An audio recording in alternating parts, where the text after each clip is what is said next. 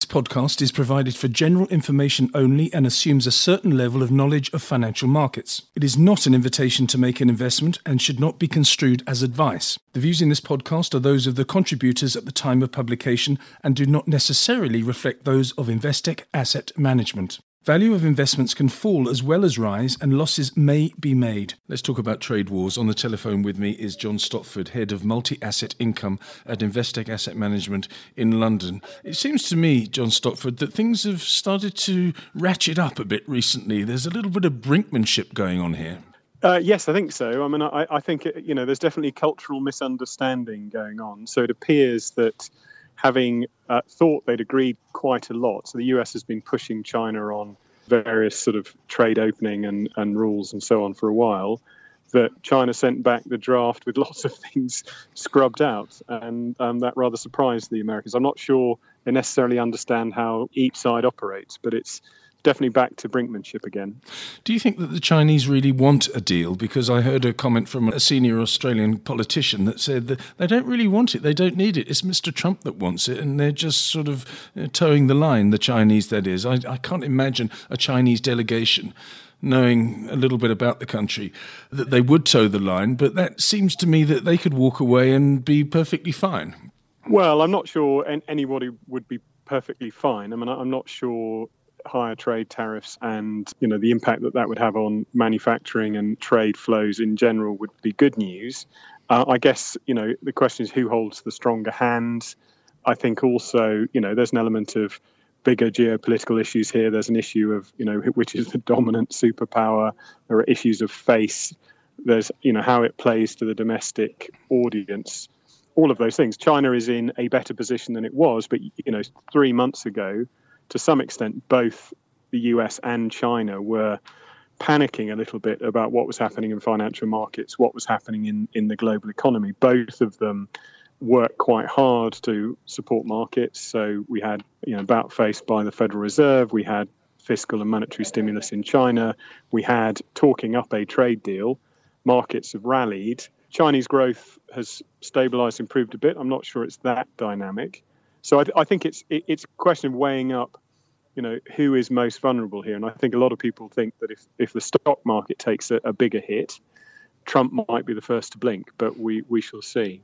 Do you think it's the real thing this time? Because this has been rumbling for quite a while now. It's almost like an adolescent relationship. Your first girlfriend or your first boyfriend. It's up and down every single day. You don't know where you are. You don't know how to behave. But this time, do people suddenly know how to behave and we're getting to the end game?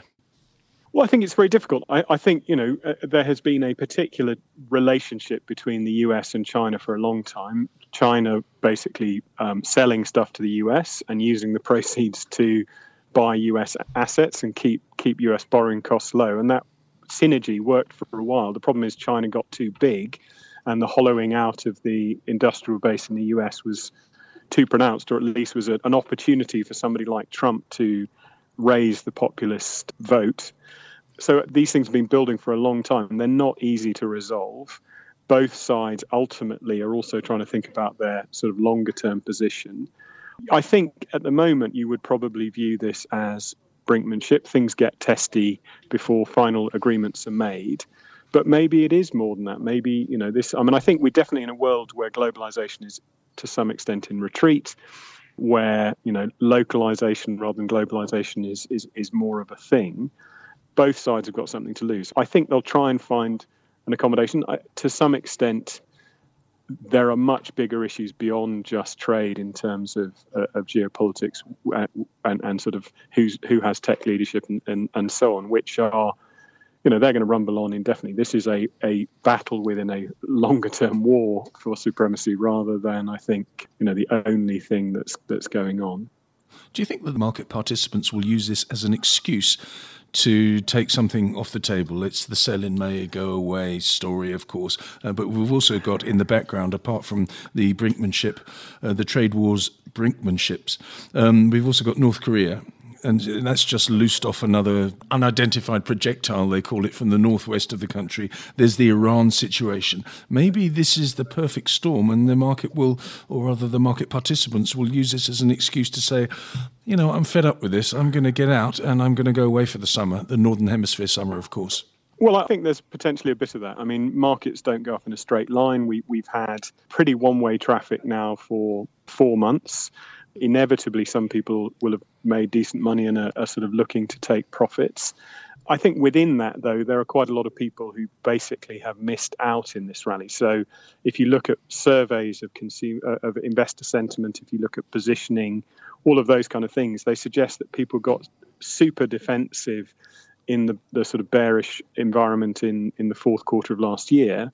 And although they have got more positive, they haven't really put a lot of, of money to work. So I think there's probably a decent pool of in- investors who are looking to buy the dip, which probably means it won't be you know as dramatic a sell-off as it might have been if everyone had got in and, and got long. But uh, you know certainly people are probably looking for some excuses for at least near-term profit taking and, and for markets to correct.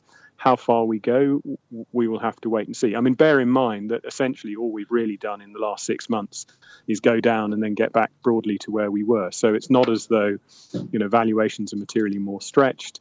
And certainly policy has been more helpful, except for maybe this trade spat now, in terms of um, helping to to remove some of the downside fears of, of investors. So, you know, the Fed moving from tightening towards potentially contemplating easing, the Chinese pumping in fiscal stimulus, tax cuts, and opening the credit spigots a bit, and most central banks actually easing off. So we had rate cuts this week in New Zealand, in Malaysia, and so on. So, you know, I, th- I think the environment is a bit more friendly than it was. Growth is okay; it's not spectacular. Markets have sort of retraced the big sell-off it's a sort of natural point at which people are trying to get some direction and, and short term this kind of thing i think means it, the path of least resistance is to the downside yes. but how far down we, we shall see. Yes i'm looking at a chart now of the s&p 500 futures. And incidentally as we pre-record this interview on a thursday lunchtime the s&p 500 futures are down around about 24 points. And that is around about 100 points off the highs that we saw just last week. The chart looks awful. It depends whether you're an optimist or a pessimist. It's either a giant double top, or there is an inverse head and shoulders here. John, we don't need to debate that sort of thing, but how are you? we don't need to, as I say, we don't need to debate that. But as head of multi asset income at Investec Asset Management in London, how are you positioning yourself? Has anything changed recently? Well, a, li- a little bit. So, I, I mean, I would say medium term, we are in the the sort of last leg we think of this cycle and this bull market. Um, it's potentially been extended a little bit by the sort of volte-face or the turn abrupt turnaround in in policy. But at the same time, it is late in the day, and you know valuations are not that compelling. So we've chosen to play the ups more through options than through physical exposure, and that works really well if things get messy because your exposure on the way up gets bigger, but if the market falls, your exposure drops back quite quickly, and you're just spending a small amount of premium to pay for that one direction approach. So we've participated in the rally to an extent on the way up. If we now, if this turns into something nastier, we will quite quickly have our position decline to very low levels again and not be particularly hurt if actually this turns out, as you say, to maybe be a big double top and the rally of, of 2019 so far is, is just a head fake. So you're actually sitting there with your finger on the button, should it be needed to be pressed, if that's the right phrase? Well, I mean, fortunately, the, the options do it for us, so we, we don't have to be that clever. But yes, I mean, I think we are monitoring what's going on. I think we would be a lot more worried if sentiment had got extended. I mean, we were beginning to get noises where people were talking about the possibility of melt up. They were talking about fear of missing out. All of those terms that were rather reminiscent of mm. January 2018, when we then had a terrible, you know, February and March. But despite that, if you actually look at what people were doing, most investors might be talking a bullish story, but they hadn't particularly put money to work. And, and so that makes us a little bit more comfortable that there is some ammunition to basically buy a dip. And unless this trade spat and the other things you talked about, Iran, Venezuela, etc., turn into mm. um, North Korea, turn into something more major, I think it's more likely that there is a, at least in the short term, a buying opportunity into weakness rather than this being the final selling opportunity in a sort of um, decade long or more than decade long bull market.